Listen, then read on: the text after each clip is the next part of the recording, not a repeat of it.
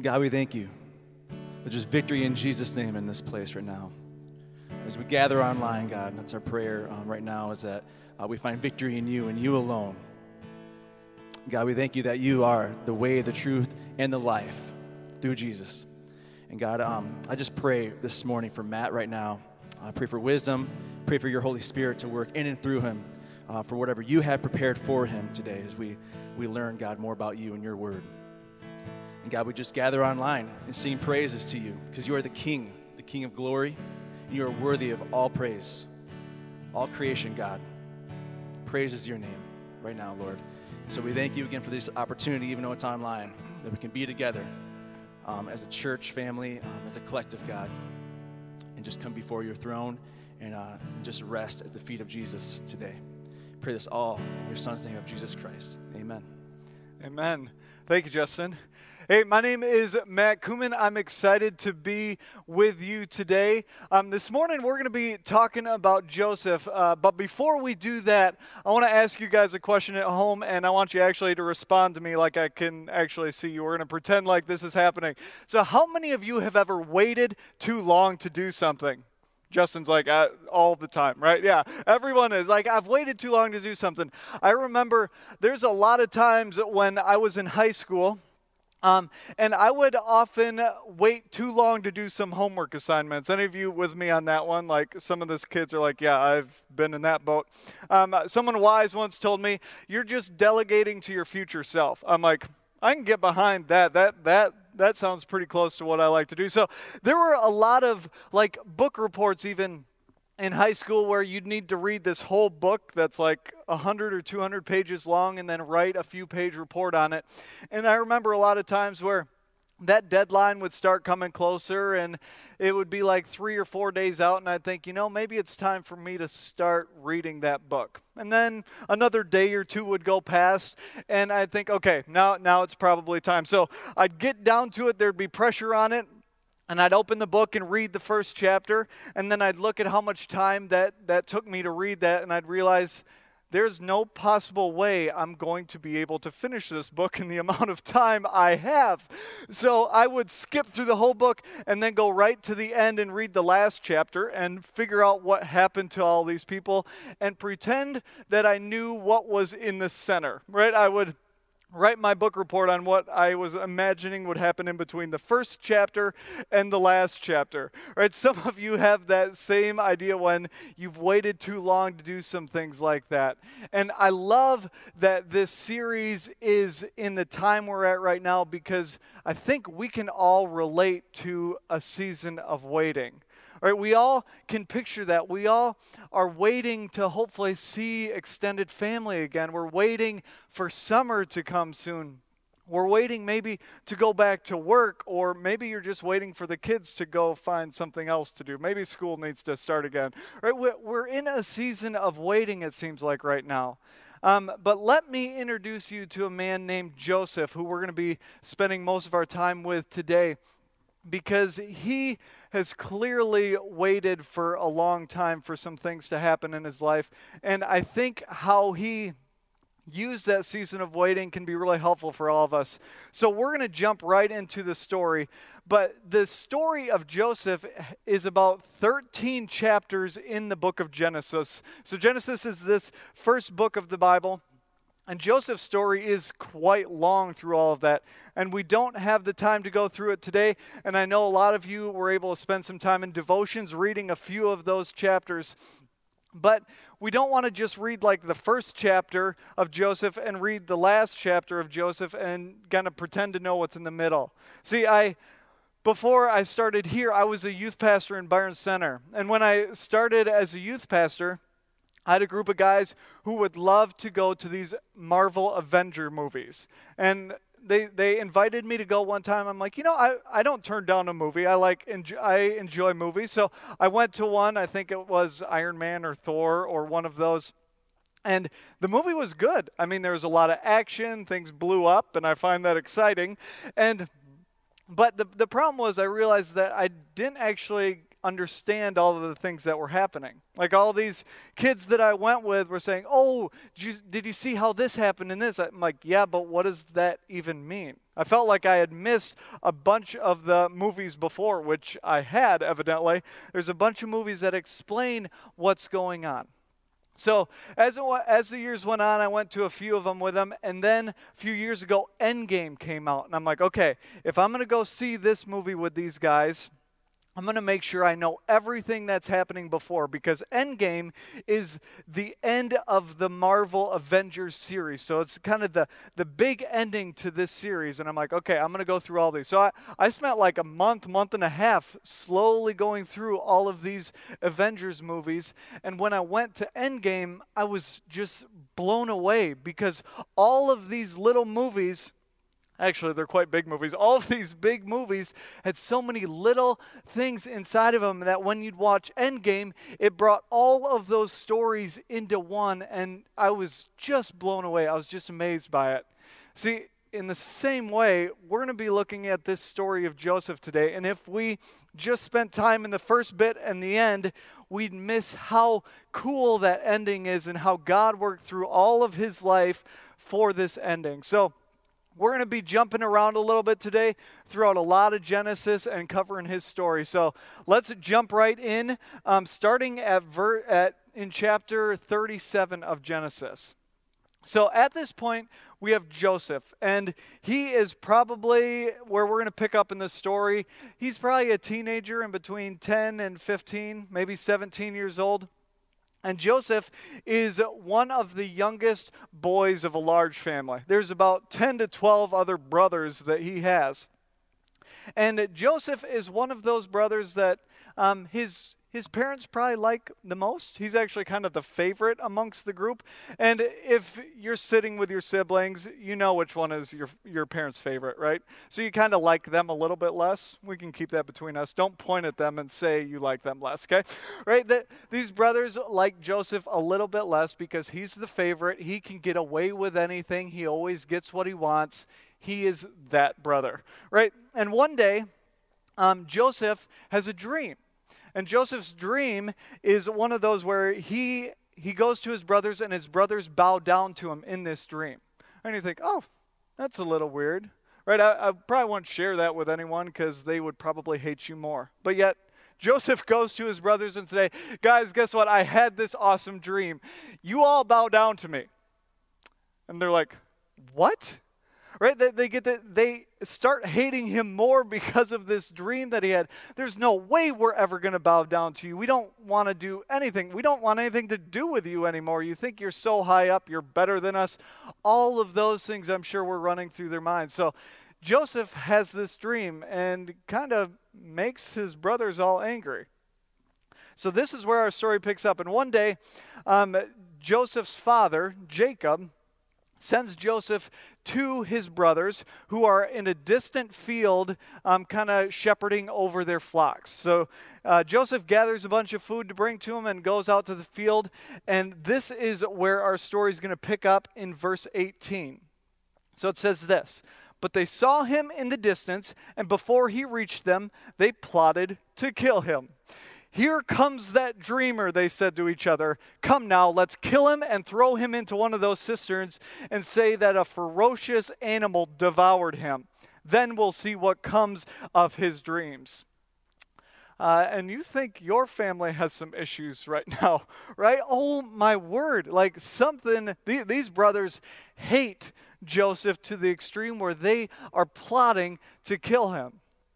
And when Joseph comes up to him, they grab him and throw him into the cistern, which is a, a deep well that is dried up. So Joseph's in the bottom of this cistern. And these brothers start kind of plotting like, okay, how are we going to kill him? How are we going to make this look like an accident? We won't don't want dad to think that we did it. They're they're doing all this. And then a caravan of Ishmaelites kind of go off in the distance. They're starting to pass. And just you know, it's not like a bunch of Ishmaelites in a Dodge caravan going past a different image. It's like a caravan of like camels. F- following? No? Okay. That's, that's all right. We'll go with it. So these Ishmaelites are going past, and Judah has this idea. Um, and he says this Judah said to his brothers, What will we gain if we kill our brother and cover up his blood? And you can imagine Joseph in this cistern thinking, Yes, you guys should listen to Judah. Please do not kill me. It continues. Come on, let's sell, sell him to the Ishmaelites and not lay hands on him. After all, he is our brother, our own flesh and blood. And the brothers agreed.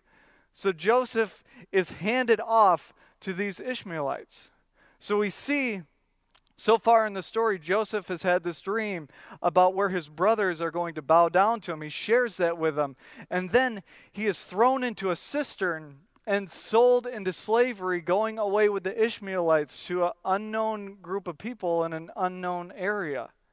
Talk about not knowing how that dream would ever take place. Right? You can see that being played out.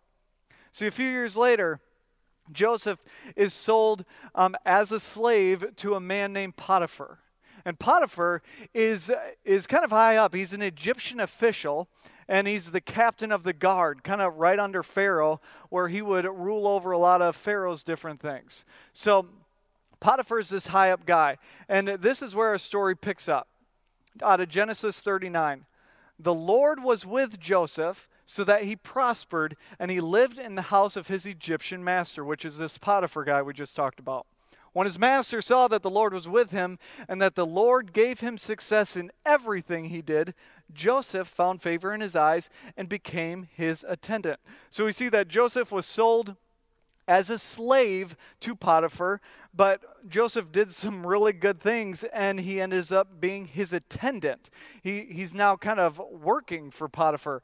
It says this Potiphar put him in charge of all of his household and he entrusted to his care everything that he owned. Right, so we see that he's more than a more than attendant. He's overseeing everything in Potiphar's household, everything that he owns. It continues. Now, Joseph was well built and handsome. And if you can't picture that, picture something like this physique, I would imagine is somewhat what Joseph was like. After a while, his master's wife took notice of Joseph and said, Come to bed with me. See, Joseph knew that that was wrong on so many levels, that that was a sin not only against God, but against Potiphar, who was the master who gave him to be in charge of the head of his household, right? That, that didn't include that. So he continued to say no to Potiphar's wife, but Potiphar's wife kept kind of pushing on him. And one day, Joseph was in the house and she grabs at his cloak and tears it, and Joseph runs off. Potiphar's wife is very upset and kind of goes to her husband and says, Look at what your slave has done to me. He tried to force himself on me. At this point, Potiphar is pretty upset. He's a angry husband, as he probably should be with knowing what his wife has said, and he throws Joseph into prison. Okay, so you can think that he, Joseph has had this dream. He's thrown into a cistern where then he's put into uh, slavery, where he's sold to Potiphar, and now he's thrown into prison. Thinking about how is this dream ever going to take place? Those are the thoughts I'm having run in my mind. See, it continues to say this But while Joseph was there in prison, the Lord was with him. He showed him kindness and granted him favor in the eyes of the prison warden. So the warden put Joseph in charge of all those who were held in the prison. So Joseph is a prisoner, and he's the warden has now made Joseph in charge of all of the prisoners. So it's a prisoner who's in charge of prisoners. So we're following along. And he was made responsible for all that was done there.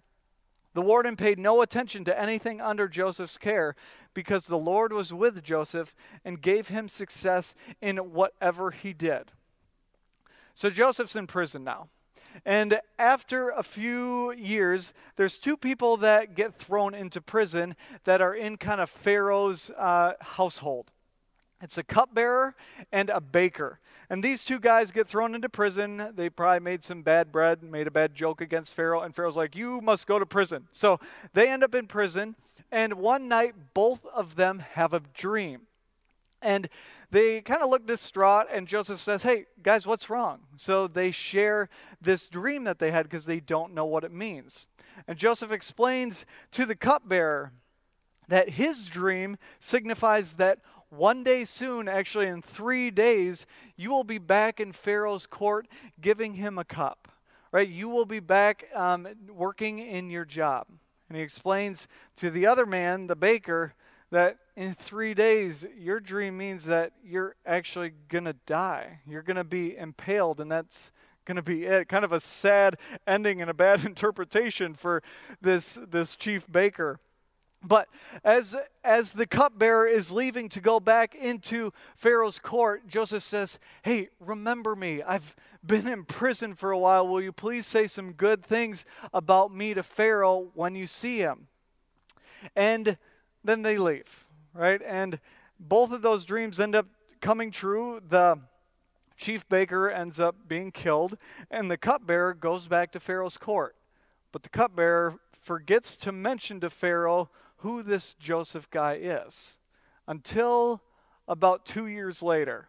And two years later, the cupbearer is uh, kind of bringing more cups to Pharaoh. I don't know what a cupbearer does as his main job besides bring cups to Pharaoh, but he's doing his duties.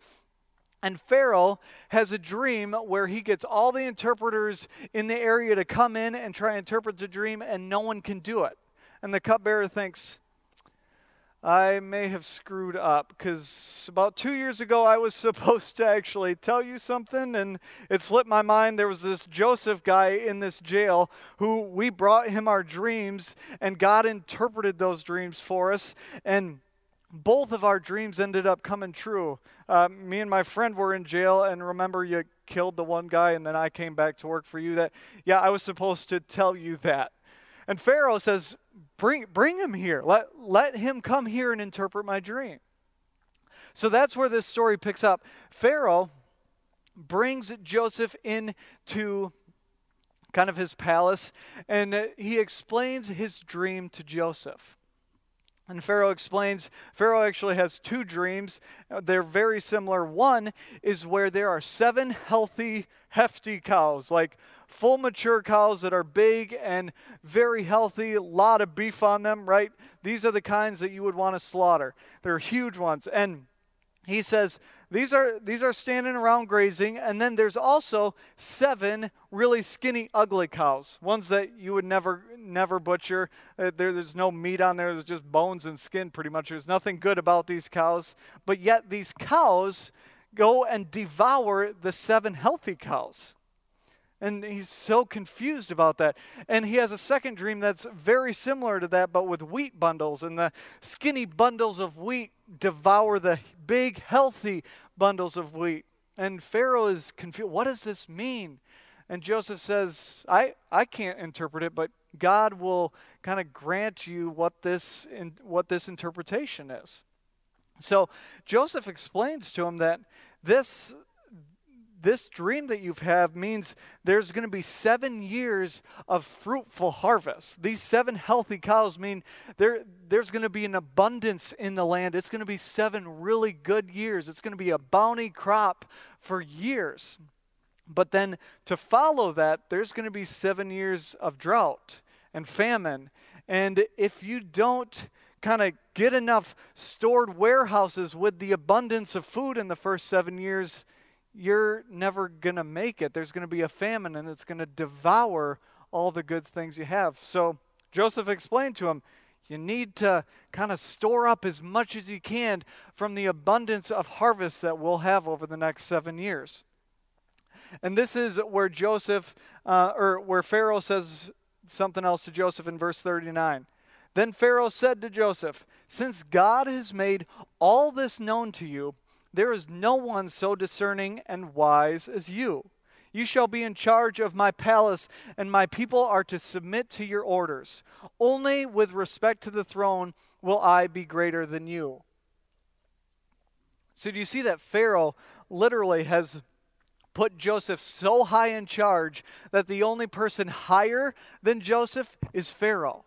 So, Joseph kind of has control over a ton of different stuff.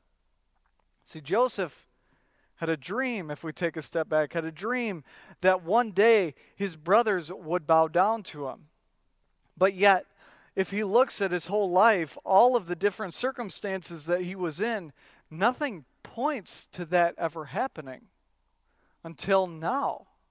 Because Joseph's interpretation ends up coming true. There are seven really good years, seven years of bountiful harvest where they store a bunch of food, and then a drought comes. And the drought isn't just for Egypt, the drought is for area nations where people are running out of food all over. But Egypt has prepared for this moment because of what God spoke through Joseph. They've prepared for this, and they've got an abundance of food. And so so much so that the area nations who are running out of food and water know that Egypt has an abundance of food. So everyone's starting to send their people to Egypt to get food. One of these families is Joseph's family. And what we find is that Joseph's family there's no they no way they would ever think Joseph would probably even be alive at this point anymore. It has been years and years and years since they've seen him. He was just a little boy when they sold him into slavery. Right? And you think this is yeah, years and years have gone past. So Jacob sends his family to Egypt, sends about 10 of the brothers to Egypt to get food. And Jacob sees them coming in the distance, and it says this Now Joseph was governor of the land, the person who sold grain to all its people. So when Joseph's brothers arrived, they bowed down to him with their faces on the ground. So you can imagine Joseph looking back on his life thinking, Oh my word, like all of these situations that I seem to wait so long for, this dream that I've waited so long for is now happening. And I'm actually saving my brothers and my family's lives because of this very moment. See, remember, there's no way these brothers would recognize that Joseph, their brother who they sold into slavery, would ever be the governor of the land and the food in Egypt. Right? They wouldn't have even looked at him expecting him to be that high up, and yet they bow down not knowing who Joseph is. See, they've had a lifetime of waiting. Joseph has had a lifetime of waiting for this moment. Do you notice that all of these things that Joseph had throughout his life, all of the circumstances from being thrown into a cistern to being sold to a group of people he knew nothing about, to a land that he knew nothing of, to being sold as a slave to Potiphar and accused of something he didn't even do, to being thrown into prison. All of those things. Where, where do you see that, that people would bow down to him in those situations? It has been a lifetime of waiting. See, maybe you feel like your life right now is in the middle of some part of that story. Maybe feel like your life has been just thrown into a cistern and it doesn't feel like there's any way out and there's no one reaching a hand down to help you. See, maybe maybe you're at a dead-end job and you don't know where to go or where God could be in that dead-end job. See, maybe you're out of work right now and you don't know when you're going to be able to start again and you're worried about uh, supplying enough food and providing for your family. See, what in those circumstances, where, wh- what are we waiting on? What, what can we do while we're waiting? See, but do you notice what Joseph did in all of those situations? Right? Joseph, in all of those things, did not ever wait to be useful. See, I, I picture Joseph looking back on his life in the moment when his brothers are looking down, thinking, oh, I see why I had, I, how God worked through me being sold into slavery to do something good. I see how God worked when, he threw, when I was thrown into prison. And how God worked in that moment to put me here, and how God worked in all of these things that I didn't think would ever be possible for the brothers to bow down to me, how God worked through all of those things for good to come out of it. See, in this season of waiting, God is not waiting for your hardship to pass to work through you. He is working through you.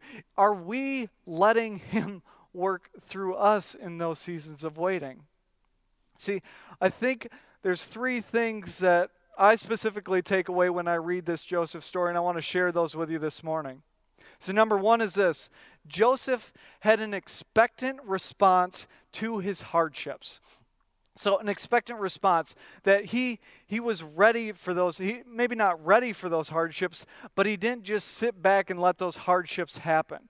You see Joseph didn't spend his time asking why.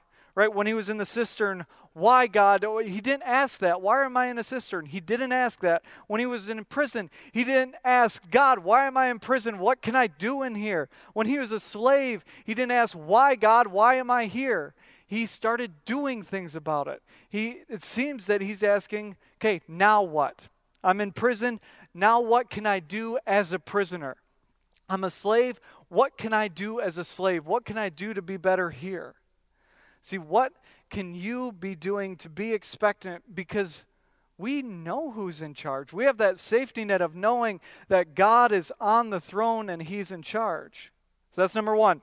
Number two, Joseph was faithful and trusted God with each task that he was given. See, when we look back at all of Joseph's little kind of situations in his life, we see that Joseph seemed to excel in all of them. As a prisoner, he didn't just sit back in the corner of his cell and get fed once a day and made fun of the warden and all that type of thing, right? Like normal prisoners do. He seemed to be helpful to the point where the warden said, uh, Why don't you actually rule over all the prisoners and all of the things in the prison? And the same, same thing happened as a slave, that he excelled to where Potiphar allowed him over all of his household. We see Joseph earning each status, right? It's not sitting back and letting the hardships attack us, it's actually doing something about us. Trust God with each task that is set before us. So, number three, God was with Joseph. And for the same reason, God is with you. And how do we know that? See, when we look at Joseph's life, throughout all of his life, we can see in all the situations that Joseph had people looking at him. He had Pharaoh, he had some the prison warden, he had all these people saying, "Oh, when we look at you, we see God is doing something in your life." right? God is active in your life, God is with you. So that makes me ask the question what is Joseph doing that when people look at his life, that people see that God is with that man? What would it look like for us to live a life where when people look at us and the things that we were we are doing that people would say God is with that man or God is with that woman what would it take for us to live lives like that? Maybe ask yourself, what is my life testifying to? What can I do with my life? So, your purpose does not start once the shutdown is lifted, once you can get back to work, once things are back to normal. Your purpose starts now. You See, because Joseph believed God was with him. He believed in the word and the promise and the character of God, that he would be with him in all of the situations in his life, and he was overwatching him and he could take care of him. See, Joseph didn't just sit there and wait for God to do something in his life. He, he started running with what he could do. See, he didn't say to God, God, why, why am I in prison when I should be having my brothers bow down to me? He didn't ask those questions. He did the best at his job at hand, whatever he was given. You see, we are in a season of waiting, but that doesn't mean that God's absent. See, when I think back to the Avengers movies and Marvel, the kind of one of the big creators of it is the guy named Stan Lee who created this series. And it fascinates me all the little details he put in there in each of the movies. And you'd have to think in the back uh, storyboard of all of these things there's people asking why why would we put that there? That that doesn't make any sense. But Stan Lee had a vision for what this was going to look like, how this series was going to unfold, and how Endgame would bring all of these stories together to create something just crazy. See, we can have faith that God is the author of the world and the author of our life and in control of the situations around us and is able to work in every single situation that life throws at us, even if it doesn't feel like we know what to do. See, Joseph just focused on the thing at hand, at the job that he had at hand. He didn't say, God, God gave me a dream, and why isn't that happening right now? He allowed God to work through his life over years and years and years, and it brought him to a moment where he was actually saving the life of his family because of the famine that was in the world. See, he people his brothers bowed down to him because they needed that food. They they they saw what God might be doing in his life. See, life has seasons of waiting, and I think we can relate to that now more than ever. See, I want to end with this. Your life is not on hold. Your life is never on hold. Your purpose is not on hold. Your life's now. Your purpose is now. God is working in you now. So, this is the question I want to leave with you today. So, how are you waiting? How are you waiting? And what are you going to do about that? Would you pray with me? Heavenly Father, I thank you for your word. And I thank you for the way you spoke into Joseph's life through all of the circumstances that he has.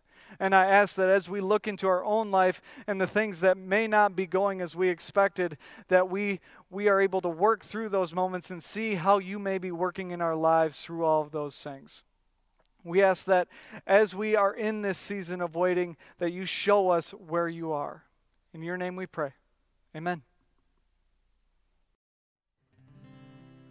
I hope as you listen to this song that you're able to just maybe sit back and actually think about the words that God is speaking over.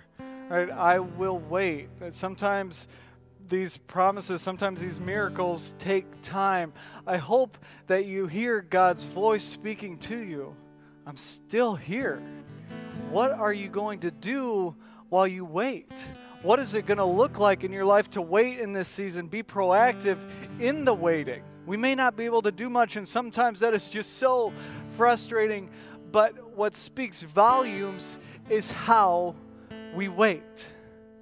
It's trusting in God through that season. And, church, I ask in this season of waiting that you continue to trust and know that God is the author of the book. God is the author of creation, and don't ever forget that promise and that truth. So, as you go out in this week, think about this final blessing over you. As you wait in this season, may the Lord bless you and keep you. May he make his face shine upon you and be gracious to you and may the Lord turn his face towards you and give you peace in this time of waiting. May the Lord bless you. Have a great week, and we hope to see you guys all soon. We'll see you later.